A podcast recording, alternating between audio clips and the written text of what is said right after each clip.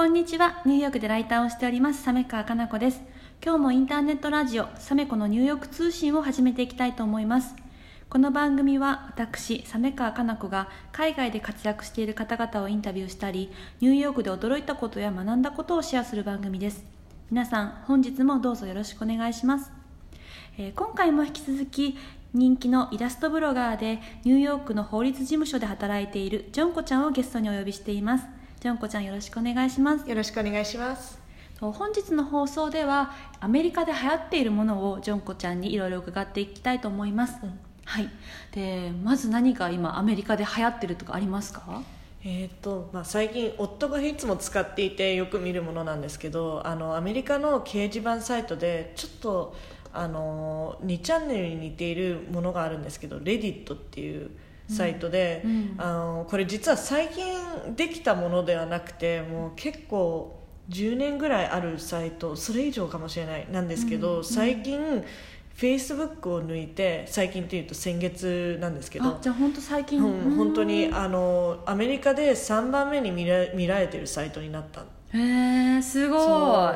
で Reddit の特徴っていうのが、まあ、いろんななんかサブジャンル subreddit っていうんですけど、うん。なんかいろんなカテゴリーのページがあったり例えばなんかバスケとか、あのドラマとかそういういろんなカテゴリーのものがあって、まあ、その中で投稿をしたりコメントしたりできるものでそのコメント自体がなんか他の SNS のように「いいね」ができるものでその「いいね」されるコメントがどんどん上に上がってくるシステムだから一番そのポイントもらっあのがついてるやつにが一番上に来るから一番最初に見れるっていうシステム。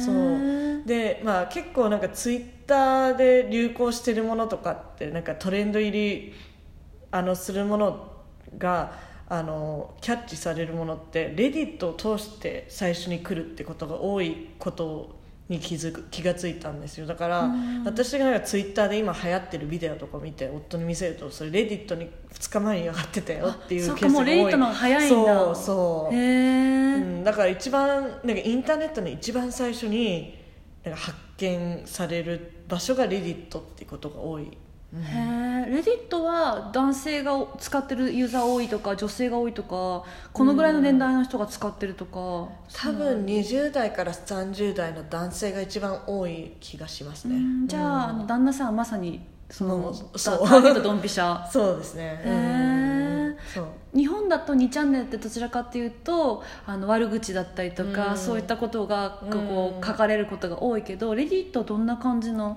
もちろうん。ん悪口を言う人もいますけどやっぱりなんかもう避けたかったら違うサブレディットに行けばいいんでなんかうん。まあ悪口は避けやすいっていう面があるかもしれない、うん。うん。どういうネタがこう盛り上がるネタとかってある？いやーやっぱり日本と一緒で猫ビデオとか そういうとかなんか面白動画とかそういうのかな。うーん。なるほど。ニュースも、うん、ニュースもなんか投稿する人が多いのでなんかそこで最初に発見されるってことも結構多いです、へえ、うん。なるほど。じゃあちょっとレディットはい。チェックしていきたいと思います。はい、はい。あとは他になんかよく使ってるアプリとかサービスとかありますか？うん、日常的に使ってるもので言えば多分クラスパスっていうのがあって、あのクラスパスってあのいろんなスタジオ？運動のスタジオがうん。登録されてるサイトで、うん。あの例えばあの、まあ、毎日違う運動をしたいっていう人向けなんか同じジムに毎日通いたくないっていう人向けのクラスなんですけど、うーん。あのニューヨークってすごいあの運動の種類があの豊富で。うん。あの例えば今流行ってるものの一つっていうかバークラスっていうあのバレリーナってすごい筋肉が綺麗じゃないですか,、うん。だからそのバレエダンスの筋肉をつける動きだけを取ったもので、うん。そのダンスの面が完璧に抜けてるクラスでなんかもう名前の通りバーを持ちながらそのなんか足の筋腹筋足の筋肉を動かしたり腹筋をしたりするっていうクラスがあったりとか。そう。もう一つがだから、まあ、ソウルサイクルっていうあのエクササイズバイクのクラスがあるんですけども、うんあのそういうクラスに入るともう本当にもろクラブなんですよ。もう真っ暗でうん。すごいもう赤とか緑の光がはあのすごい輝いてて、うんうん。クラブの EDM ミュージックみたいなのが流れててインストラクターがずっと「頑張ってあなたは美しい女性よ。あなたはお花よ」って叫びながら サイクリングするっていう。でまあソウルサイクルの真似をしてあの違うその似たようなあのあれあのスタイルのサイクリングクラスが今すごい増えてるんですけど、まあ、そういうへ毎日違うことをやりたい人向けにこのスタジオごとにポイント制になっているのでなんか5ポイ例えば5ポイントは支払ってズンバクラス1回行く、次の日はまた違うなんか8ポイント使って、えーとまあ、ジョギングクラスに行くとかそういうふうに毎日違うことができるっていうのが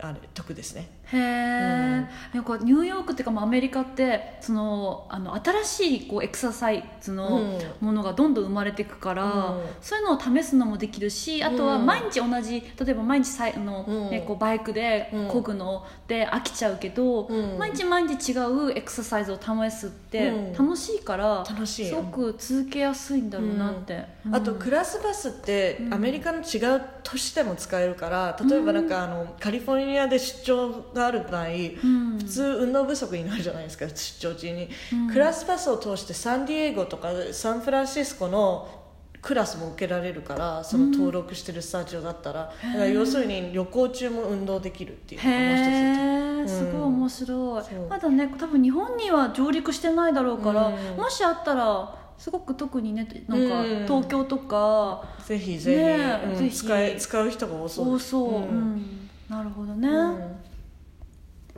と他にこれ流行ってるなとかありますか？えっと、実はニューヨークにまだ上陸してないんですけどワシントン DC に来たばっかりで、うん。あのあとカリフォルニアあの元は LA から来た会社なんですけどバードっていう電動スクーターの会社、うん。でこれシステムがすごい不思議で、うん。あのもう道端どこでもあのその置いてけるスクーターであの、うん。アプリを通してそのスクーターが一番近いのがどこにあるかっていうのを、うん。なんか探すことができてもう本当にちょっとポケモン GO みたいにちょっと探しに行く探検しに行く感じで、うん。でもし見つけた場合はその乗るって選択してクレジットカード番号と運転免許証の情報はもう前もってアプリに登録しているんで、うん。もう GO って押すとすぐにその電動スクーターに乗れるようになっていて。